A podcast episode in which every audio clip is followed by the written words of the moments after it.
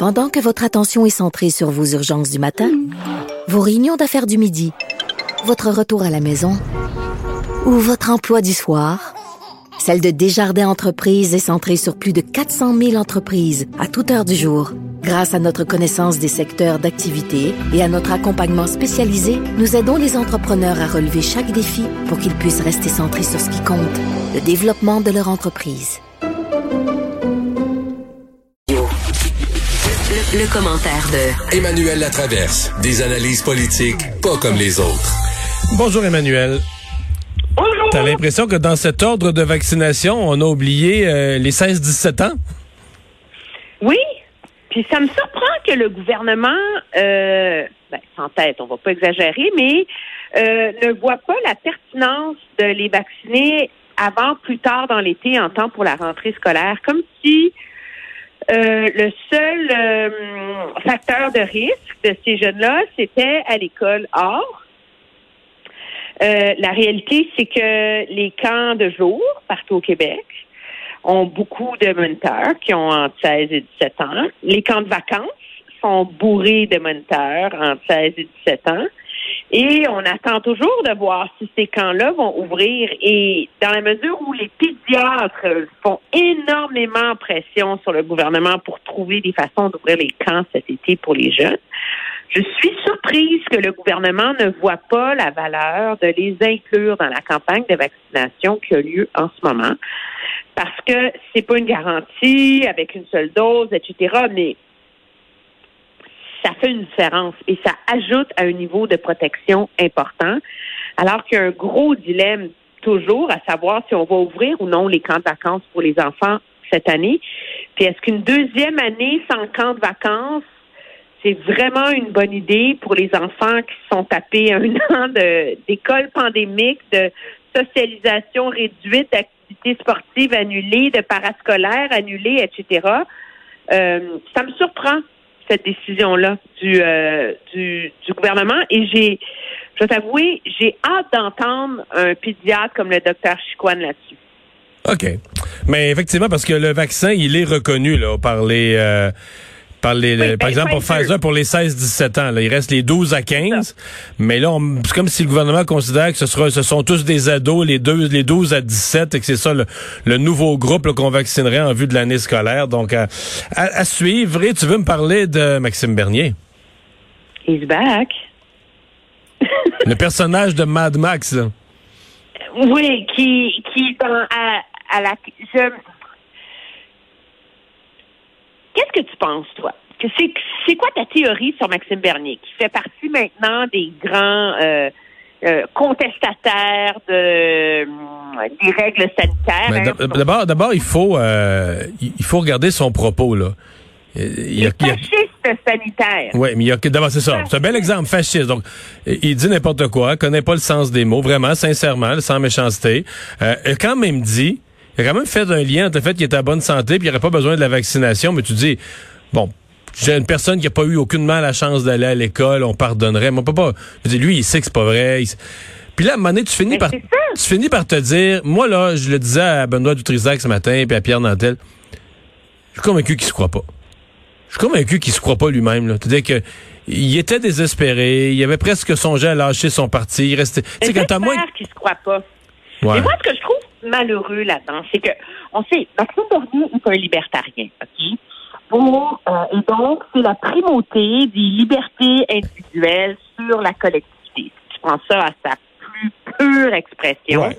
Et donc, il ne faut pas se surprendre que quelqu'un a son idéologie soit contre ce qu'on appelle la dictature euh, san- sanitaire, trouve que ça a trop duré. Et moi, je pense, et je, je- je suis de ceux qui croient que c'est sain qu'il y ait un débat autour de ça. Euh, Non, mais là, aller, aller manifester euh, sur un site de vaccination, là, t'es rendu ailleurs. C'est là que ça perd sa crédibilité. Non, d'aller sur un site de vaccination, ça relève de l'intimidation pour les gens qui se font euh, vacciner. Moi, ça me fait penser aux pro-vie qui se tiennent debout devant les cliniques d'avortement. Là, tu sais, avec Moi, c'est le seul parallèle que j'ai trouvé aujourd'hui. C'est ça. Euh, de un. Et de deux, euh, à partir du moment où tu te mets à avoir un discours qui est tellement gros, qui est plus crédible, C'est ça qui est malheureux. C'est moi, quand j'entendais Maxime Bernier, il était en entrevue avec Paul Larocque aujourd'hui, qui lui a un peu brassé la cage. Il fait un parallèle entre les 10 000 morts de la COVID et les 333 décès sur la route par année. On s'entend que c'est pas la même échelle, là? D'un, mais de deux. De deux, il n'y a aucun rapport. Je veux dire, on, on a fait plein d'efforts. Les accidents sur la route, c'était 1000, là, puis on a fait plein d'efforts. Mais, mais dire ça, tu, mais tu comprends que c'est...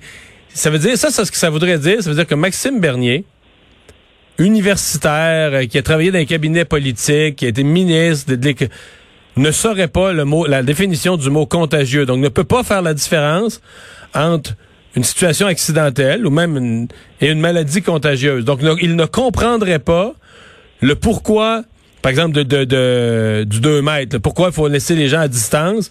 Parce que c'est un, une maladie, c'est un virus qui est contagieux et qui saurait pas ça. Il n'aurait pas compris ça en 14 mois. Voyons, Emmanuel, c'est sûr qu'il a compris ça. Non, mais attends, c'est mieux que ça. Disons qu'on adopte sa thèse, OK? Qu'on dit à un moment donné, il faut vivre avec le fait que le monde va mourir, OK? Ça fait partie de la vie. Le monde meurt du cancer. il meurt ses routes. On, ils vont, on va accepter qu'il y ait tant de mille morts de la COVID par année. Alors, si tu as la COVID, tu ne mets pas les pieds dans l'hôpital? C'est ça. C'est vraiment ça. Il faut vraiment que tu dises. OK. la COVID et la raison pour laquelle on a des mesures, c'est oui que le monde meurt, mais c'est surtout qu'il y en a tellement dans les hôpitaux qui paralysent les hôpitaux. Alors, ça tient absolument pas la route comme argument. C'est ça qui est fou furieux. Alors, moi, je crois pas. Moi, j'ai une belle proposition. Tous les gens qui vont à la manif demain contre les mesures sanitaires, je pense qu'ils devraient avoir sur eux signé un papier comme quoi, s'ils ont la COVID, ils s'engagent à ne pas mettre les pieds dans un hôpital et refusent tout soin de santé. Au minimum, ils les payent. S'ils sont aux soins intensifs, mettons, aux soins intensifs un mois, ça, j'évaluerais. Non, c'est pas nécessaire. Ah, mais aux soins intensifs un mois, mettons, c'est peut-être 125 000 environ de coût, peut-être plus. Mais là, tu le payes. Je veux dire, t'empruntes, tu réhypothèques, tu t'arranges. Je veux dire, tu peux pas, tu croyais pas à ça, la COVID, t'as pas... Euh, non, je sais. Mais on devrait leur faire déposer leur carte d'assurance maladie à l'entrée. Hey, mais quand j'avais j'avais écrit ça dans le journal et je n'avais tué des bêtises, on a le droit d'être traité comme tout le monde, hein, mais d'être traité contre quoi? Tu, tu, manifestais hier pour dire que cette maladie-là existe, existe pas, mais finalement, si on te dit, ah, finalement, si tu l'avais, tu voudrais avoir les hôpitaux quand même. Ben oui, ben oui, ben oui, ben oui. Ben et ça, moi, j'ai plus de tolérance pour les gens qui pensent que ça n'existe pas, puis qui finissent par l'attraper. Que pour quelqu'un comme Maxime Bernier, qui est un chef de parti politique, qui dit ben, il est un chef de rien, que le monde non, mais qui dit qu'il faut accepter que le monde va mourir. C'est ça son, c'est ça lui son discours. Il dit, moi, je suis pas contre les vaccins, c'est un libre choix. Je compte ces mesures draconiennes. Il faut accepter que des gens vont mourir de la COVID. Alors que lui s'engage à ne pas mettre les pieds dans un hôpital s'il est en train de mourir de la COVID. Ou si ses filles sont en train de mourir de la COVID, ou si sa femme est en train de mourir de la COVID, ou son père ou sa mère. C'est ça l'argument, là. Ouais. Mais je veux dire, la vérité, c'est que euh, parle, va, parler aux médecins de la région de Québec où il y en avait un petit peu de conspirationnistes. il y en a un tubé plein, là. Ben oui. Là, ils croient. Tout à coup, quand ils l'ont, là, ils croient. Puis là, ben, ils ont besoin du, des services de santé, puis ils veulent survivre, puis on les comprend. Hey, je te souhaite une très belle fin de semaine, Emmanuel. Bye bye. Vous aussi, au revoir.